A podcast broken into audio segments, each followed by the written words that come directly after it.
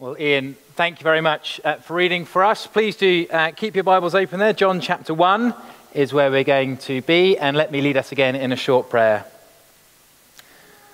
Paul says in Colossians 1 Him we proclaim, warning everyone and teaching everyone with all wisdom, that we may present everyone mature in Christ. Father God, we uh, pray this morning that we would have ears to uh, hear, uh, eyes to see Jesus that we would be growing in maturity in Him. In His name we pray and for your glory. Amen. Great. John at chapter 1 and verses 19 to 28 is where we will be. Now, I don't uh, tend to watch a huge amount of TV at the moment. Little children put paid to that. But one show I've overheard some people talking about a lot recently is Line of Duty. At Line of Duty, maybe some of us uh, are watching it or not, I don't know. Uh, from what I can gather, it's about corrupt police officers getting uncovered. Is that about right? Uh, anyway, what it does do is it shows that crime dramas are still all the rage. There's something compelling about uncovering the truth, discovering uh, who really did it. There's an interview after interview. Can we believe what we're being told? Is there a cover up? Uh, where's the evidence? And perhaps we spotted how, right from the first line of our reading this morning, we're in similar territory. Now, just look with me again to verse 19. This is the testimony. Uh, right away, we've got the feel of a, a trial scene, a courtroom drama. In fact, it began back in verse 6, didn't it? Verse 6 there was a man sent from God whose name was John. He came as a witness to bear witness about the light, that all might believe through him. He was not the light, but came to bear witness about the light. And then the theme gets highlighted again in verse 15. John bore witness about him and cried out, This was he of whom I said, He who comes after me ranks before me because he was before me. And so, this witness or testimony theme is going to keep coming up again and again in John's gospel. There's a, a whole multitude of witnesses bearing testimony to Jesus' identity as the Christ. Uh, there's John the Baptist, uh, Jesus' own works, God the Father, the scriptures, especially those written by Moses, uh, the witness of Jesus himself, uh, the Holy Spirit, the disciples, including John himself right at the end of his book, John can write, This is the disciple who is bearing witness about these things and who has written these things, and we know that his testimony is true. Jesus is the attested to word. We're dealing with eyewitness testimony. We get place names, people's names, family names. We get timings and dates. Now, all of it is meant to, to lead us being confident and convinced Jesus really is who he says he is. And also, Jesus really is who John says he is. And so, John the Apostle, John the author, holds up Exhibit A, as it were. His first piece of evidence uh, John the Baptist. Uh, here's the first person he calls to the witness stand. And so the historical narrative doesn't begin with a manger, it doesn't begin with a genealogy. No, it begins with John the Baptist, as John the author uh, marshals his evidence to make his big point. And the first thing he underlines for us this morning is Jesus is the long expected one. Uh, Jesus is the long expected one. We're looking here at verses 19 to 23. And I just, I love the way John the Baptist goes about this interview. It's like a game of uh, 20 questions. Do you still play that game? Uh, we play it with our boys from time to time, especially when they get fed up with chatting to their parents at the dinner table. Uh, just look at verse 19 again. Uh, this is the testimony of John when the Jews sent priests and Levites from Jerusalem to ask him, Who are you? He confessed and did not deny, but confessed, I am not the Christ. And they asked him, What then are you, Elijah? He said, I'm not. Are you the prophet? And he answered, No. Now, clearly, John has caused something of a stir but he's not got a, a, publicity team or an agent. So, this special delegation of priests and Levites is sent from Jerusalem to find out who he is. Uh, they clearly think well, there's something special, something amazing about John, but who is he? And knowing how the gospel continues, I don't think their question is a gentle one, just meant to break the ice. No, it's much closer to who do you think you are? What's he up to? There's messianic expectation bubbling away, and John the Baptist looks like he might tick a few boxes. In fact, just the other day, I heard about a group called the Mandaeans. Uh, anyone else uh, heard of them? They're a group mostly from Iraq and Iran. Apparently, there are around 70,000 of them uh, worldwide at the moment. And still to this day, they look to John the Baptist as their greatest and final teacher. Even today, 2,000 years later, now, baptism is a central theme in their teaching, and you get baptized multiple times in your life in order to redeem your soul. So, if even today there are 70,000 odd people who look to John the Baptist, then the fervour back in the first century must have been huge. But John is just so emphatic, isn't he? It is not about him. And we were looking at Isaiah not long ago, and passages like chapter 9, uh, chapter 11. And we're looking forward to a, a one coming from the line of David. Or we might think of 2 Samuel 7, or Ezekiel 37, or Psalm 110. Uh, lots of expectations of a Christ, but John is crystal clear I am not the Christ. Uh, so the Jerusalem delegation can turn it down a notch. What about Elijah? And they're picking up on places like Malachi 4, verse 5, right at the end of the Old Testament, where we read this Behold, I will send you Elijah the prophet before the great and awesome day of the Lord comes. Again, John is super clear I am not. And now, some of us at this point might wonder how this squares with Jesus saying John the Baptist is Elijah. We might be thinking of places like Matthew 11. If you are willing to accept it, he is Elijah who is to come. I wonder if the simplest answer is John saying he's not literally the same physical Elijah now returned from heaven. But as his own father prophesies in Luke 1, he is the one who came in the spirit and power of Elijah. So Jesus points to him as the Elijah figure fulfillment. Perhaps John himself figures it out later. But doesn't this fit with John the Baptist's humble assessment of himself? At this point, he may have been unaware of how exactly he fits into the bigger picture. But as we'll see in a moment, he is totally aware of his main role. I love this little uh, quote from Leon Morris, a commentator. Jesus confers on John his true significance. No man is what he himself thinks he is, he is only what Jesus knows him to be. And then finally, uh, John the Baptist denies being the prophet, uh, that one predicted by Moses in Deuteronomy 18, a prophet like Moses. Now, we need to, to recognize John's not just stating the obvious here. Uh, nor is he being difficult or evasive. His very identity is bound up in the fact he's not the Christ. Uh, can we say he, he positively states who he is not? Can you see in verse 20 how, how he labors the point? It's not a denial, but an affirmation. It's like going up to a boxing announcer, and just as they say, introducing in the blue corner, you ask them, Well, are, you Tyson Fury? Are you Anthony Joshua? No, their whole job is literally pointing to someone bigger than themselves. It'd be absurd. Or if you ask the White House press secretary if they're Joe Biden, of course not. The very definition of their role is to point away from themselves to someone else, or at least it should be. So these verses in front of us, they're like a picture where we've got the red carpet rolled out. Uh, there are people uh, lining it with uh, trumpets. You've got those guards with the big bearskin hats on. Well, we might not be able to see the Queen, but we know it's all about her. Uh, we know what's coming. And it's a little similar here. Uh, like a, a long drum roll. Jesus isn't mentioned yet, but we know it's all about him. And that gets even clearer when we turn to John's answer in verses 22 and 23. At 20, verse 22, they, they said to him, Who are you? We need to give an answer to those who sent us. What do you say about yourself? He said, I am the voice of one crying out in the wilderness, Make straight the way of the Lord, as the prophet Isaiah said. We've had John's identity denied, or rather affirmed negatively. And now we get John's identity affirmed positively.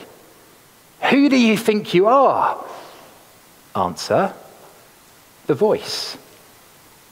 He's not a silent witness. Uh, just in case we, we missed the Old Testament quotation, it's flagged for us. This is from Isaiah chapter 40 to be precise. Now, we don't often turn to a cross reference, but I think this is one of those rare occasions where we should. So I just want us, I hope we've got a Bible in front of us, to flick back to Isaiah uh, chapter 40. I have no idea what page number it is in your Bible. Uh, Isaiah chapter 40, and I'm just going to read out the first five uh, verses for us. And I want us to notice what's tied up with this announcement. Uh, as John the Baptist speaks these word, words, he's doing more than just trying to find a, a kind of tweetable quote to fit his job description. He's telling us uh, what to expect. Uh, so, Isaiah chapter 40, verses 1 to 5.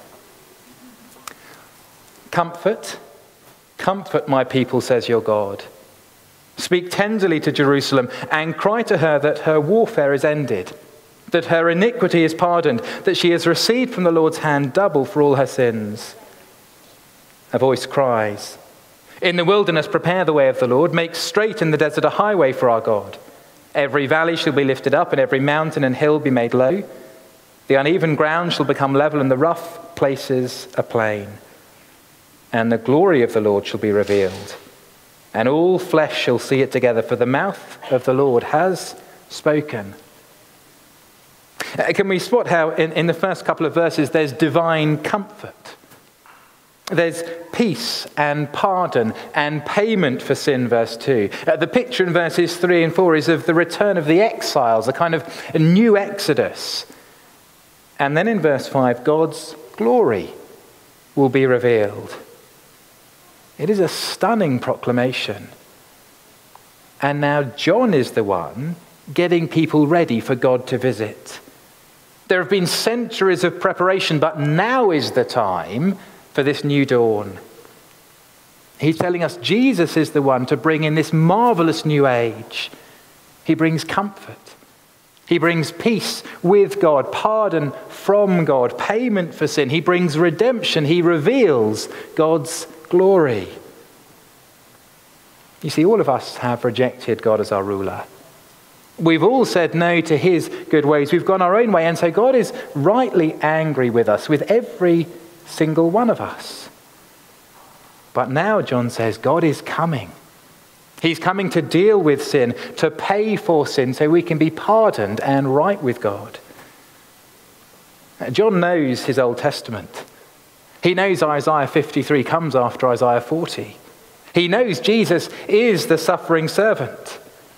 It's why in the next few verses, which we'll look at this coming Friday on Good Friday, uh, Jesus is described as the Lamb of God who takes away the sin of the world. Jesus will die on the cross so God's anger at our sin can be dealt with. And so Jesus gives us peace with God now and forever. And as we turn back to John's gospel, we see that, that the John the Baptist's job, his role, is to wake us up to that reality. And that's what the imagery of leveling the plain is all about. It's both pointing us uh, back to the Exodus, uh, talking of a, a, return for the exiles. It's also a picture of clearing the way for a coming king. Uh, this last week, some of us uh, living in the centre of town may have noticed the traffic's been awful, as I think various potholes have been being fixed. Or just the other day, I had to get out the car and remove a tree from the road or a kind of branch that uh, got in the way. Uh, but this levelling John's talking about isn't physical the things getting in the way of Jesus' arrival are sin and our need of repentance. Jesus is God arriving on earth. He's the one to bring about a permanent rescue for God's people. If there's one word that's been overused in the last year, I reckon unprecedented is probably quite high up on the list. It seems everything is unprecedented at the moment, except in one sense it isn't. There have been plagues and viruses before. There have been floods, there have been riots and civil unrest. The pandemic ultimately is nothing new. Now, if we want to use the word unprecedented, then surely John 1 is the place to go. John's saying Jesus is the long expected one who will bring in this whole new beginning. If John is announcing the arrival of the Lord God, then of course Jesus is the greater one. And that's where we turn next. So, uh, next up this morning, verses 24 to 28. Jesus is the greater one. Jesus is the greater one. I don't know about you, but one of the things I'm looking forward to this summer is a lot of sport. Uh, Euro 2020 is now this summer. Uh, so are the Olympics, uh, so is the Lions Tour. It's like we've got a lot of catching up to do. And there will always be, won't there, that inevitable question about who is the greatest? Who's the, the greatest footballer? Uh, who's the greatest of all time? Who's the greatest Olympian, and so on? But if we're thinking like that when it comes to John the Baptist and Jesus, then we need a, a lot of brain stretching. You see, to say Jesus is in a different league, to say he's a world apart, well, they're understatements. There aren't enough superlatives in the world to describe just how much greater Jesus is. Muhammad Ali may have been called the greatest, but where is he now? No, Jesus alone is the greater one, the greatest. Uh, and it's fun how this uh, Q&A goes, this next Q&A. We'll pick it up in verse 24. Now they had been sent from the Pharisees. That they asked him then, Why are you baptizing if you're neither the Christ, nor Elijah, nor the prophet? John answered them, I baptize with water, but among you stands one you do not know. Even he who comes after me, the strap of whose sandal I'm not worthy to untie. These things took place in Bethany across the Jordan where John was baptizing. Uh, look, John, why are you baptizing? Answer Look to Jesus. It almost feels like a non sequitur until we remember what baptism is about and what John's role is. Uh, John isn't just announcing Jesus' arrival, he's also getting people ready. Echoing verse 15, he wants to get clear in people's minds just how great Jesus is. He doesn't want them to misunderstand. Yes, he's baptizing, but only with water. It's a picture of repentance and cleansing and new life, but it's not the end product, it's just water. In a sense, all he's doing is getting people wet. And so, as he always does, John points immediately away from himself. Uh, John's telling us Jesus isn't just another prophet, not, not a mere Elijah or Moses. He's not even a great person. He is the greatest ever. He's God. And the illustration he uses is certainly vivid. Uh, back then, feet were really grotty. And remember, John the Baptist is a, a bit of a local celebrity. He, he's causing such a stir, they think, could he possibly be the Christ or the prophet? But he says he's not even worthy to undo Jesus' sandal straps. So this would be like a, a Boris or Bieber or Bezos saying they're not even worthy to clean someone's toilet bowl or unblock the sewage drains of someone. They're, they're that great, that much greater. Can we even imagine someone saying something like that? Is there anyone you think is so great you don't even deserve to clean their toilet? or unblock their drains. It's just too much of a privilege to serve them in, their, in that way. That's pretty much what John is saying about Jesus. There is simply no one greater or higher or more amazing than Jesus. There never can be or will be. Jesus is the greater one. May I suggest, whatever our view of Jesus, it is too small. You see, why doesn't John the author just uh, cut to the chase, maybe go straight to the birth of Jesus? Well, because he wants to get us ready. He wants us to grasp just how incredible it is Jesus arriving on the scene. Jesus is the, the long expected one, the promised one, and he is also the greater one. He's come to bring comfort, to offer forgiveness, to care, to gather God's people in, to rescue a people under God's judgment. He's come to make them right with God, to bring peace, pardon, payment for sin. Of course, He is the greatest ever. For fans of comic books, we may know uh, Silver Surfer is a herald of Galactus, some massive planet eating monster. Uh, the problem is the Silver Surfer is a pretty cool superhero in his own right. In fact, there's uh, talks of him having his own film. Uh, John the Baptist, though, he doesn't want any of the limelight for himself. He understands what's at stake. How could he point to himself? Of course, he must point to Jesus. He is the greater one. And yet, we are so slow to look to Jesus. At the time of the Reformation, Calvin uh, was trying to show just how ridiculous relics were. Uh, relics is uh, when churches and cathedrals had supposed bits of old dead saints. Uh, he counted uh, altogether, I think, nine fingers in Europe, all claiming to be the one finger that John the Baptist pointed to Jesus with. I mean, how much can you miss the point? Even if one of those fingers happened to be uh, John's crusty old skeletal finger, the whole purpose of it was to point to Jesus. But again, even in John's day, they don't get it. Uh, look at verse 28 again. Among you stands one you do not know.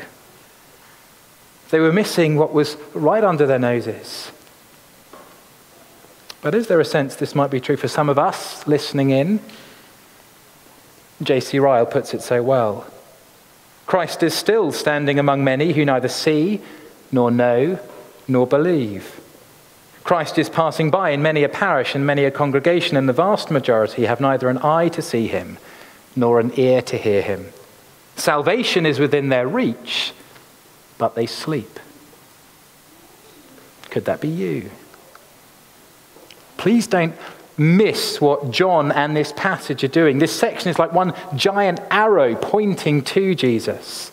We're meant to look from the herald to the person he's announcing. Uh, some folk, even uh, well intentioned folk, hold up John the Baptist as an example of evangelism. And of course, there is something to be learned there. I, think uh, chapter 3, that's a bit more of the focus. But if we make this sermon all about what John teaches us as an example, I reckon he'd be spewing, if you can do that in heaven, I'm not sure. He'd be crying out. It, it's all about Jesus.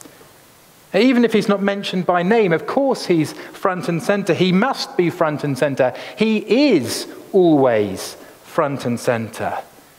He is the greater one. This week I've uh, spent a considerable chunk of my time wading through safeguarding reports. Uh, maybe some of us are aware of the scandals. It is thoroughly depressing, and we must be praying on for the victims of various abuses. And one helpful lesson has been not to put our trust in anyone but Jesus. In God's kindness, not all church leaders make spectacular falls, but some do, and some will. It doesn't make it acceptable for a second. But it is a reminder not to put anyone on the pedestal except Jesus. He alone is the greater one. Please don't put any church leader on a pedestal. Uh, don't put me on a pedestal. That's probably not a problem for most of us. But it is a serious and sobering reminder. Jesus is the only one who is guaranteed never to let us down. He'll never disappoint. He alone is the greater one. Just a little bit later on in Isaiah 40, uh, Jerusalem is to herald, to proclaim the good news. And what is that good news? Behold, the Lord God comes with might, and his arm rules for him. Behold, his reward is with him, and his recompense before him. He will tend his flock like a shepherd. He will gather the lambs in his arms he will carry them in his bosom and gently lead those that are with young. All pastors, even the best of pastors, are only ever under shepherds. Jesus alone is the greatest. Jesus alone is the perfect shepherd. He is the one I, you, all of us keep needing to point to, but even more importantly, we need to keep running to him ourselves whether we're doing okay or struggling to get through each day, whether we're, we're plagued with doubt or we've got it all figured out, we must look to Him. Jesus, the greater one. Uh, do you know uh, what the last words on the lips of John the Baptist are in this gospel? Uh, chapter 3, verse 30 He must increase, and I must decrease. Relentlessly pointing to Christ till the end. Or do you know what the last mention is of John the Baptist in this gospel? Chapter 10, verse 41. John did no sign, but everything that John said about this man, Jesus, was true. Job done. Will we listen to both John the Baptist and John the Apostle and look to Jesus? To look with the eyes of faith and trust Him, delight in Him, worship Him, love and adore Him. Because only Jesus is worthy of our all and no one else. Uh, the comfort in Isaiah 40 is for those who turn back to the Lord, those who wait on the Lord.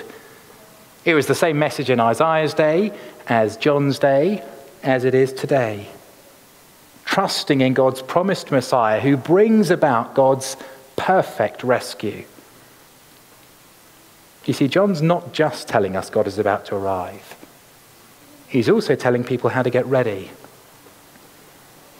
I wonder if anyone here has uh, seen the Queen in real life, uh, entertained her at a residence. If she's coming to Tunbridge Wells, what kind of things might we have to do to get ready? What if she was visiting our house? Wonderfully, John the Apostle tells us exactly how to get ready for Jesus at the end of his book. We've mentioned it every week, but it, it is pretty inescapable. Now, Jesus did many other signs in the presence of his disciples, which are not written in this book, but these are written so that you may believe that Jesus is the Christ, the Son of God, and that by believing you may have life in his name. Jesus is the evidenced, witnessed to word. We have in our hands the, the written testimony to persuade us. My hope, my prayer is for all of us to keep looking to Jesus, uh, to keep believing in his name so we see more and more what he has brought about and quite how great he is. He alone, the long expected one and the greater one. Let's pray together.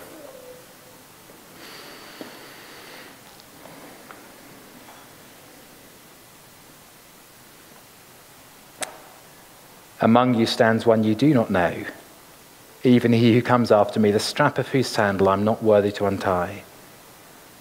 Father God, thank you for how relentlessly John the Baptist uh, points us to Jesus. And we pray that we would heed his words and look to Jesus, to trust in him, in him, delight in him, put all of our confidence in him, knowing that he will never disappoint us, never let us down. He will always satisfy. And that in him we have uh, perfect peace. And we have pardon for our sin and we have lasting, eternal comfort. And we ask it in his name and for your glory. Amen.